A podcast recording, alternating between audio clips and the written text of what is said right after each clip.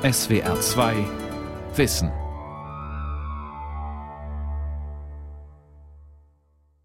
Als sie einander acht Jahre kannten, und man darf sagen, sie kannten sich gut, kam ihre Liebe plötzlich abhanden.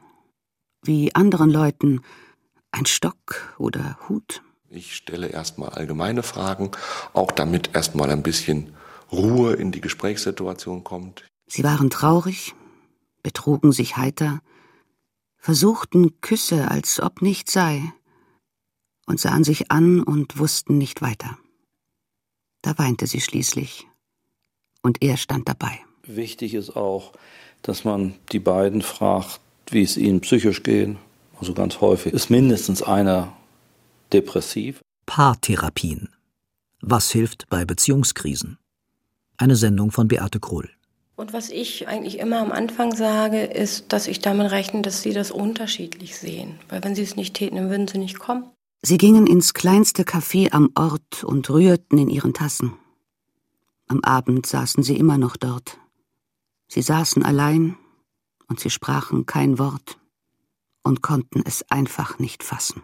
Und dann bitte ich die Paare einfach mal mit ihren Worten zu beschreiben, was sie herführt. Das eine ist heftige Streits, heftige Streits, die quälend sind. Entweder durch Vorwürfe oder dadurch, dass sie so oft sind, dadurch, dass sie sehr verletzt und die Gürtellinie gehen. Manchmal auch bis hin zu Gewalt. Die andere Möglichkeit ist so ein Versinken in etwas Bleiernem dass irgendwie das Leben weggeht. Wirklich so was Quälendes und dass man das Gefühl hat, man erstarrt zusammen zu Eis, lebt nur noch nebeneinander her. Heller Holzfußboden, warmes Licht, eine gewölbte Decke. Die Praxis der Hamburger Paartherapeutin und Psychologin Dagmar Kumbier strahlt eine freundliche Ruhe aus. Ganz anders die Paare, die zu Dagmar Kumbier kommen. Sie sind oft verzweifelt, weil ihnen, ähnlich wie in Erich Kästners Gedicht, die Liebe abhanden gekommen zu sein scheint. Und sie befürchten, dass ihre Beziehung zerbricht. Oft ist die Angst berechtigt. Nahezu jedes dritte Ehepaar lässt sich heute scheiden, und vermutlich gibt es genauso viele andere zerbrochene Lebensgemeinschaften. Verliebtheit ist ja meistens eher erstmal rosarote Wolken und endlich habe ich den richtigen gefunden, mit dem jetzt oder die richtige alles wunderbar wird. Und das hält natürlich nicht ewig an. Das wissen wir ja auch alle. Ehen werden im Himmel geschlossen und auf Erden geführt. Und dann kommt eben der Alltag, wo jeder doch mehr wieder in Seins kommt und wo sich zeigt, dass der Traumprinz immer seine schmutzigen Socken rumliegen lässt und wo dann vielleicht Kinder kommen und die Traumfrau fängt an zu nörgeln und zu schimpfen. Also wo einfach die Alltagsreibung kommt. Und das ist oft schwer auszuhalten. Die Arbeit eines Paartherapeuten besteht darin, Paaren aus einer solchen Krise wieder herauszuhelfen. Offenbar gelingt ihnen das ganz gut. Zwar liegen keine offiziellen Zahlen vor, weil die Paartherapie keine Kassenleistung ist, aber Schätzungen gehen davon aus, dass 40 Prozent der Trennungen mit einer Paartherapie verhindert werden könnten. Allerdings scheuen viele Paare vor einem solchen Schritt nach wie vor zurück. Auch Agnieszka Kowalski, die in Wirklichkeit anders heißt, war von der Idee ihres Mannes, sich professionelle Hilfe zu holen, anfangs nicht sehr angetan. Andererseits kamen sie allein auch nicht weiter. Es fand zwischen uns fast keine Kommunikation, die außerhalb dieses Organisationellen stattgefunden hat, also was man alles erledigen muss und ähnliches, sondern ich bin nach Hause gekommen, mein Mann saß vom Computer, wir haben uns kaum unterhalten, dann bin ich schnell zum Sport gegangen und ja, irgendwann hat es nicht mehr funktioniert. Also es ist dann ein Streit ausgebrochen oder wir kamen halt an Punkte, wo wir uns nur noch irgendwie beleidigt haben, aber das Problem gar nicht mehr angegangen sind, ja, wo es einfach nur noch so zum Stillstand kam, zum völligen Erliegen. Und wir kamen selber von diesem Punkt nicht weg. Innerlich wollen wir zusammen sein, aber irgendwie auch schon wieder nicht, ja. Natürlich löst ein Besuch beim Paartherapeuten diesen Zwiespalt nicht sofort auf. Ziel ist vielmehr dafür zu sorgen, dass die Paare wieder miteinander ins Gespräch kommen. Das ist oft schwer, denn die Konflikte hinterlassen Spuren, seelische, aber auch körperliche. Letztere hat Kurt Hallweg, Psychologe und Professor für Psychotherapie an der Technischen Universität Braunschweig, in einer Studie nachgewiesen. Wenn ich gestresst werde, dann wird Adrenalin ausgeschüttet und normalerweise etwa 20 Minuten später wird Cortisol ausgeschüttet. Und das hat die Aufgabe, die Erregung wieder runterzuregeln. Jetzt haben wir Paare untersucht, Wir haben die also gebeten, vor einer Kamera über ein Problem zu sprechen und haben vor diesem Gespräch und dann danach Cortisol gemessen. Und die Ergebnisse haben uns ziemlich verblüfft. Wir hatten angenommen, wenn die über einen Konflikt sprechen, dann regen die sich auf und dann wird mehr Cortisol ausgeschüttet. Und gerade bei so verkrachten Paaren. Und was wir gefunden haben ist, Cortisol geht runter. Und das kann man so interpretieren, dass dieses Runterregeln nicht mehr funktioniert, sondern die sind in gewisser Weise chronisch erregt. Und das führt dazu, dass das immunologische System beeinträchtigt wird. Möglicherweise erklärt das aus dem Lot geratene Stresssystem, warum die Reizschwelle bei zerstrittenen Paaren so niedrig liegt und sie bereits bei Kleinigkeiten in die Luft gehen, was logischerweise wiederum negative Folgen hat. Eine besteht darin, dass es den Partnern nicht mehr gelingt, sich gegenseitig zuzuhören. Dadurch verfestigt sich die negative Wahrnehmung, die sie meist voneinander haben, immer mehr. Wir stellen uns das so vor, als wenn man sowas hat wie einen Kippschalter hier oben in unserem Gehirn. Und wenn der rechts liegt, dann fühlen wir uns wohl in einer Beziehung. Das heißt, ich sehe den Partner auch ganz anders. Berühmte Beispiel ist, der Kippschalter ist rechts und mein Partner bringt mir 20 Rosen mit. Was denke ich? Ich denke, mein Partner liebt mich. Ist dieser Kippschalter mal links und mein Partner bringt mir 20 Rosen mit, was denke ich? Äh, der will was gut machen, der hat was zu verbergen, der hat Mist gebaut und so weiter. Also die gleiche Handlung wird ganz anders gesehen, total anders. Und es sollte eigentlich so sein, wenn man zusammenlebt, dass man, wenn ein negatives Ereignis auftaucht, man fünf positive hat. Also die Positivität sollte deutlich überwiegen. Dazu kommen die sogenannten Paarmythen. Die beiden häufigsten lauten In guten Partnerschaften gibt's keinen Streit. Und wir müssen uns ähnlich sein, um miteinander glücklich sein zu können. Paartherapeutin Dagmar Kumbier begegnet ihnen in ihrer Praxis regelmäßig. Das ist ja das Schwierige an diesen Mythen, weil ich klare Vorstellungen habe, wie ich sein muss, wie der Partner sein muss, wie richtige Beziehung geht. Und ähm, das stimmt einfach oft nicht mit der Realität überein.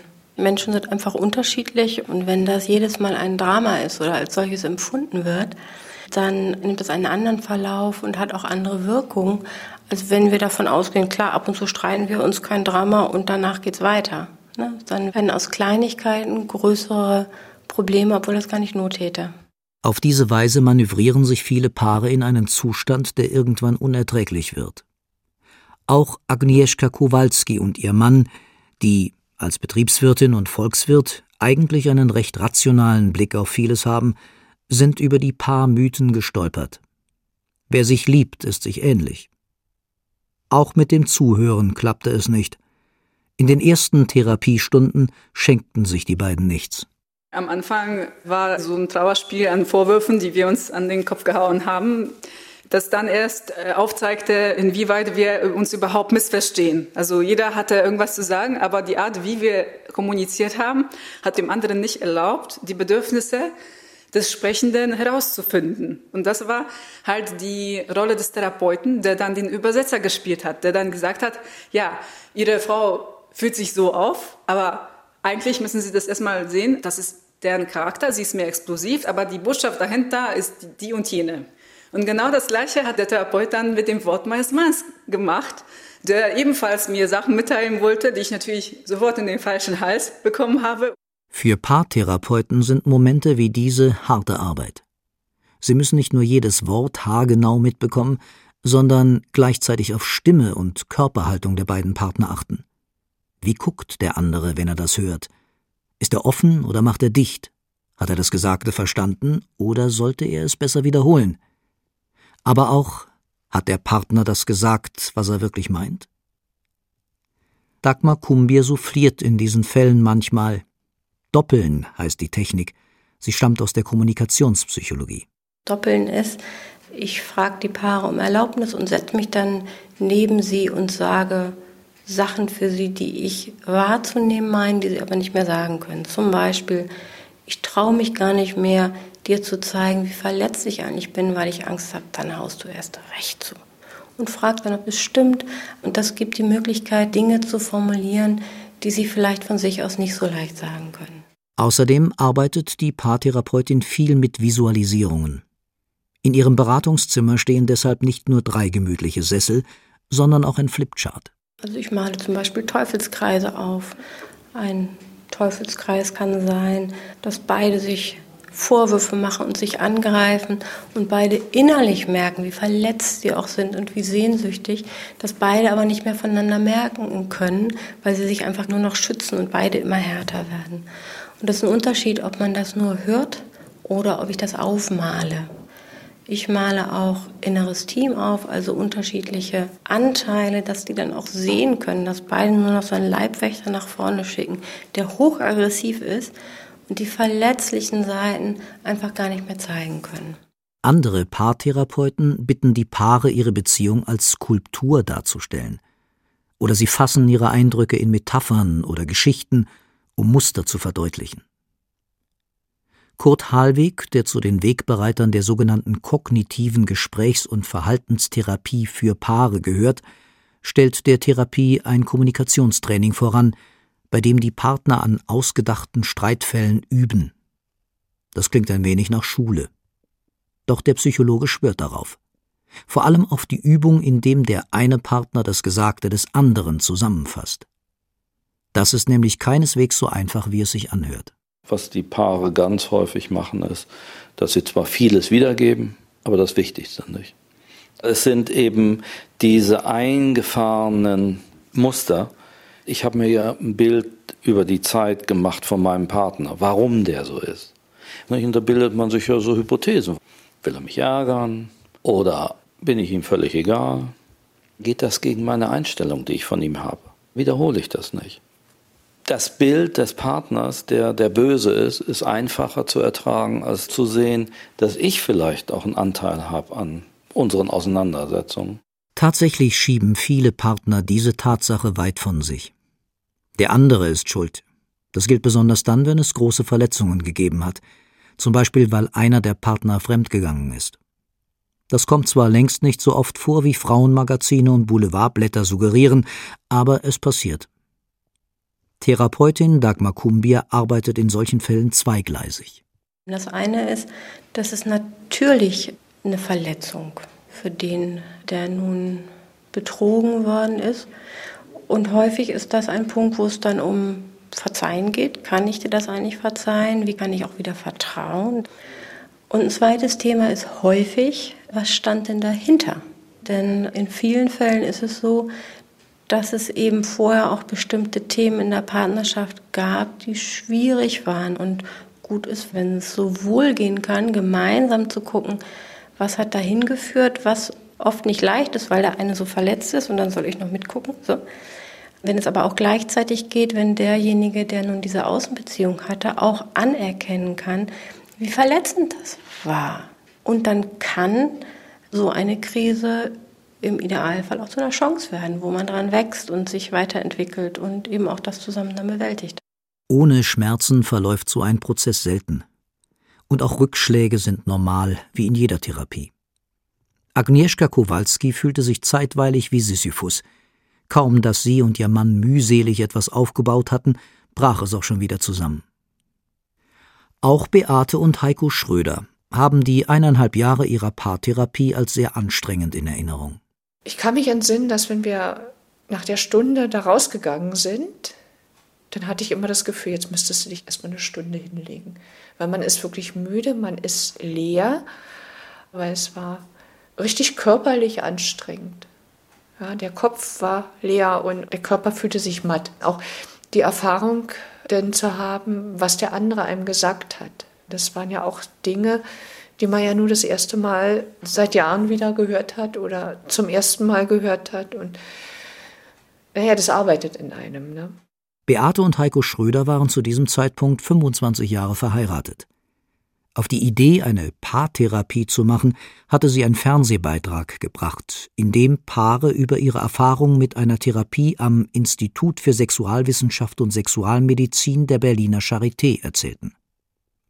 Beate Schröder hatte sich in den Schilderungen der Paare wiedererkannt. Den Kontakt zueinander verloren, so gut wie keine Sexualität mehr. So war es bei ihnen auch. Sie recherchierte das Institut im Internet und druckte die Unterlagen aus. Danach lagen sie einige Wochen gut sichtbar auf dem gemeinsamen Schreibtisch.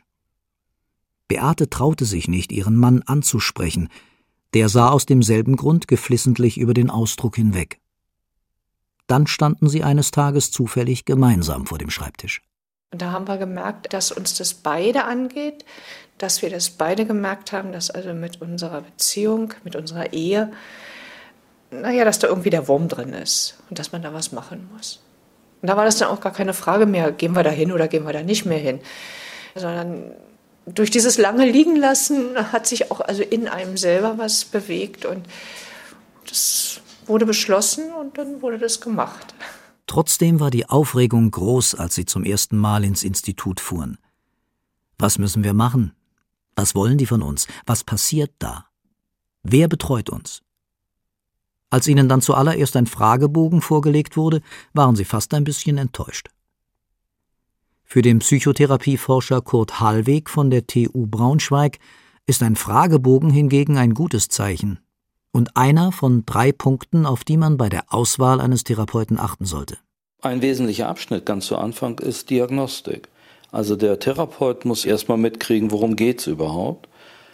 Und benutzt er da Hilfsmittel, zum Beispiel Fragebögen oder macht er Interviews oder so etwas.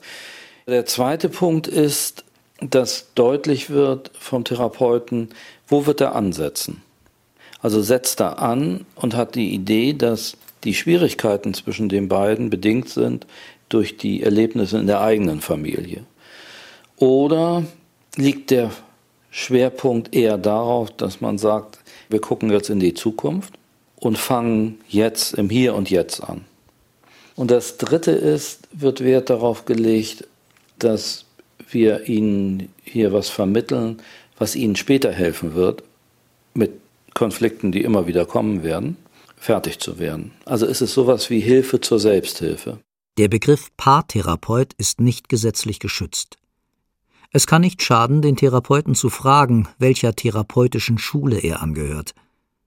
Dabei gibt es drei große Richtungen.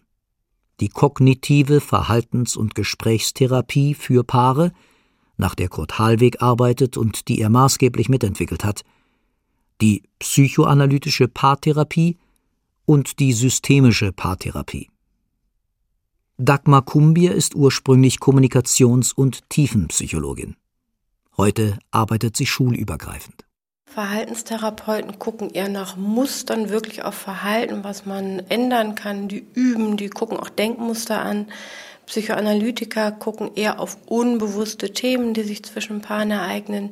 Und Systemiker gucken auch auf das, was zwischen beiden läuft und gucken eher, was verändert sich, wenn man anders guckt. Aber meine Erfahrung ist, dass die meisten Psychotherapeuten und Paarberater ohnehin mischen. Die haben irgendwann mal irgendwas gelernt, aber integrieren aus anderen Richtungen. Von daher würde ich immer eher gucken, gehen Sie gerne zu jemandem, haben das Gefühl, der ist gut. Die therapeutische Richtung ist meistens eher weniger wichtig.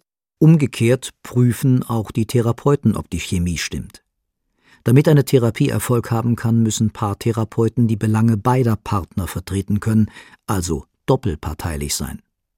Besteht gegen einen der Partner eine Abneigung, funktioniert das nicht. Hingegen spielt die Frage nach den Erfolgsaussichten keine Rolle für die Entscheidung, ob man die Ratsuchenden annimmt. Auch weil sich nicht vorhersagen lässt, ob ein Paar zusammenbleiben oder sich trennen wird. Bei Agnieszka Kowalski und ihrem Mann, die zu Beginn der Therapie seit 14 Jahren zusammen waren, stand die Beziehung lange auf der Kippe. Ich habe zu Beginn dieses Gefühl gehabt, dass es auf jeden Fall auf Trennung hinausläuft. Und das war lange Zeit meine Überzeugung. Dann irgendwann dachte ich, oh, jetzt fängt es an, jetzt wird es ein bisschen besser, jetzt äh, fangen wir an zu kommunizieren, vielleicht läuft das. Aber da war ich schon so lange so sehr zurückhaltend meinem Mann gegenüber, dass er dann wieder diese Phase erlebte. Das wird jetzt nichts mehr. Oh, ich weiß nicht, ob ich mich da noch mal drauf einlassen kann. Es hat sich dann gezeigt, mit der Zeit hat er sich auch daran gewöhnt, bis es dann schließlich so gekommen ist, dass wir beide an einem Strang gezogen haben. Damit Paare diesen nervenaufreibenden Prozess durchstehen, regen manche Therapeuten an, dass sie zu Beginn einen Vertrag aufsetzen, in dem sie sich auch dann zum Mitmachen verpflichten, wenn sie gerade in einer pessimistischen Phase stecken. Das geht allerdings nur, wenn gleichzeitig eine Zeitbeschränkung festgelegt wird. Als Richtwert für eine Paartherapie gelten 10 bis 15 Sitzungen im Abstand von meist vier bis sechs Wochen. Viel ist das nicht. Und deshalb müssen die Paare auch zu Hause an ihrer Beziehung arbeiten. Zum Beispiel indem sie sich zum Gespräch verabreden. Für die Schröders fühlte sich das anfangs etwas gezwungen an. Doch das legte sich bald. Die ersten Verabredungen, das war sehr aufregend und ungewohnt. Und ich meine, wir waren zu dem Zeitpunkt 25 Jahre verheiratet und mussten uns jetzt plötzlich wieder neu verabreden. Und ja, man kommt sich da so ein bisschen ulkig bei vor und auch sehr unsicher. Das hat eine ganze Weile angehalten, wurde dann aber abgelöst durch eine Phase, dass man sich darauf gefreut hat. Dass man sich gefreut hat, ja, heute Abend habe ich eine Verabredung mit meinem Mann. Die Hausaufgaben dienen gleich mehreren Zielen. Zum einen bleibt das Paar zwischen den Therapieterminen im Kontakt. Zum anderen ergeben sich in den Gesprächen oft Themen für die nächste Sitzung. Außerdem ermöglichen die Hausaufgaben den Paaren, mit ihrem Zuhause wieder schöne Erlebnisse zu verbinden, und manche Dinge will man auch schlicht und ergreifend nur zu Hause ausprobieren, zum Beispiel die Sexualität wiederzubeleben. Aber wie den Anfang machen? Das ist gar nicht so schwer, sagt der klinische Psychologe und Sexualtherapeut Christoph Josef Ahlers, er hat die sogenannte syndiastische Sexualtherapie an der Berliner Charité mitentwickelt. Syndiastisch heißt beziehungsfestigend. Ich frage die Menschen, wonach sie sich sehen. Und dann sagen die, früher haben wir immer Arm in Arm gelegen oder weißt du noch, wenn du aus dem Badezimmer kamst, dann hast du mich immer festgehalten. Aha, Anknüpfungspunkte. Warum ist das nicht mehr so, wie es mal war, wenn sich beide das wünschen? Und wie wäre es denn für Sie, wenn Sie das mal wieder täten? Warum verabreden Sie sich nicht dazu, das genauso zu tun? Und das führt dann dazu, dass die Paare von selbst draufkommen. Ja, eigentlich könnten wir das mal machen. Beate und Heiko Schröder haben auf diese Weise ihre Lust aufeinander wieder entdeckt. Das Prinzip, sich miteinander zu verabreden, sei es fürs Bett oder zum Gespräch, haben sie beibehalten bloß nicht wieder den Kontakt verlieren und auch nicht wieder den Paarmythen auf den Leim gehen. Auf diese Weise sind sie sicher, hat ihre Beziehung auch die nächsten 25 Jahre Bestand. Auch Agnieszka Kowalski ist zuversichtlich, dass die Beziehung zu ihrem Mann hält. Das Interessanteste war zu erfahren, dass man eigentlich keine Ahnung hat, wie Beziehungen funktionieren. Und das ist, finde ich, vollkommen erstaunlich vor dem Hintergrund, dass man sich eigentlich fachlich immer weiterbildet, sein ganzes Leben und seine ganze Kraft und sein ganzes Herz immer in seine Projekte steckt. Aber in sowas Wichtiges wie so eine Beziehung, da geht man davon aus, das wird schon. Was soll man da lernen? Also das kann man irgendwie. Und das war das Erstaunlichste, dass man auch dieses Thema irgendwie studieren muss, damit es gelingt. Damit spricht sie dem Sexualtherapeuten Christoph Josef Ahlers aus dem Herzen. Wir alle lernen Schleife binden, Führerschein machen, Seepferdchen beim Schwimmen, überall Kurse. Nur in den Bereichen Liebe, Sexualität und Partnerschaft. Da haben die meisten Menschen den irrationalen Selbstanspruch, das kriegen wir da wohl alleine hin. Das bedeutet ein Bewusstsein, was wir im Bereich der Steuerberatung haben. Wenn das mit den Steuern so kompliziert wird und den Sonderregeln und Ausnahmen, da gehen wir einfach irgendwo hin, wo es jemand gibt, der sich damit auskennt. Dieses Verständnis ist für die Belange des Privatlebens so noch nicht ausgeprägt. Also regelmäßig zum Beziehungscheck und Weiterbildungskurse in Paarmythen und Kommunikationspsychologie belegen? Soweit muss man vielleicht nicht gleich gehen. Zu einer kleinen Einführung in die Grundlagen rät Psychologe Kurt Hallweg von der TU Braunschweig allerdings. Das Konzept dazu hat er bereits vor vielen Jahren entwickelt. Es heißt EPL, ein partnerschaftliches Lernprogramm. Madeleine Mollenhauer und Tom Jähne, Anfang und Ende 20, seit zwei Jahren zusammen, haben mit vier anderen Paaren einen EPL-Kurs besucht. Ihr Fazit der beiden Tage: Es hat sich gelohnt. Vor allem das Gesagte des Partners zusammenzufassen, habe sich bei den fingierten Streits als sehr hilfreich erwiesen. Auch mit dem Partner Begriffe aus dem Beziehungsleben zu definieren, kann Madeleine Mollenhauer empfehlen. Diesen Zettel, der hatte zwölf Begriffe. Was bedeutet eigentlich Freundschaft für dich? Was bedeutet eigentlich Kameradschaft für dich? Was bedeutet eigentlich Liebe für dich? Was bedeutet Zärtlichkeit für dich? Romantik. Und da haben wir festgestellt, dass wir oft nicht dasselbe gesehen haben. Also Romantik war zum Beispiel für Tom so oh, Kerzenschein, Musik, hm, so schnulzig. Das habe ich gar nicht unter Romantik verstanden. Und das war für mich schon neu, dass der andere nicht genau das Gleiche darunter versteht. Und dann erhielten die beiden noch eine Lektion zum unterschiedlichen Verhalten von Männern und Frauen. Madeleine hatte sich bei einem Streitgespräch nicht ernst genommen gefühlt. Die Videoaufzeichnung zeigte warum. Ihr Lebensgefährte Tom hatte sich gemütlich im Stuhl zurückgelehnt, während sie sprach. Typisch, sagt Paartherapeutin Dagmar Kumbier. Die Frauen halten Männer in aller Regel für viel gleichgültiger als die Männer sind, weil Männer ihre Gefühle so anders zeigen, als Frauen sie brauchen und auch als Frauen sie zeigen. Für Frauen äh, ist intensive Liebe, intensives Gespräch, intensiv was miteinander tun. Und für Männer ist das viel mehr im Alltag, viel mehr in den kleinen Dingen. Die zeigen das weniger explizit als Frauen das einerseits selber tun und sich andererseits auch wünschen. Und das ist, glaube ich, ein häufiges Missverständnis, dass die Frauen die Männer für viel kälter halten, als die Männer sich innerlich fühlen. In guten Zeiten wie in schlechten Zeiten und zwischendurch mal eine Paartherapie? Warum nicht? Es kann immer wieder mal passieren, dass Paare in eine Krise kommen. Beim Zusammenziehen, bei der Kinderfrage, bei der Familiengründung, bei der Berufsplanung, beim Älterwerden, am Ende der Familienphase, beim Ausscheiden aus dem Beruf, bei Krankheiten. Für die Therapeuten Kurt Halweg, Christoph Josef Ahlers und Dagmar Kumbier ist nichts Ehrenrühriges daran, sich professionelle Hilfe zu holen. Sie würden auch einen Kollegen konsultieren, wenn Sie selbst Probleme mit Ihrem Partner hätten. Im Idealfall wird die Beziehung sogar besser als zuvor. Heiko Schröder hat das nach der Paartherapie so erlebt. Es ist ein Stolz, gewisser Stolz war da, wieder zueinander gefunden zu haben und nicht nur Stolz, sondern es war und ist ein ganz starkes Vertrauen, wie ein Urvertrauen dass es ganz fest ist und dass eine Innigkeit in der Beziehung ist, die sie vorher eigentlich auch eine lange Zeit oder vielleicht sogar noch nie war.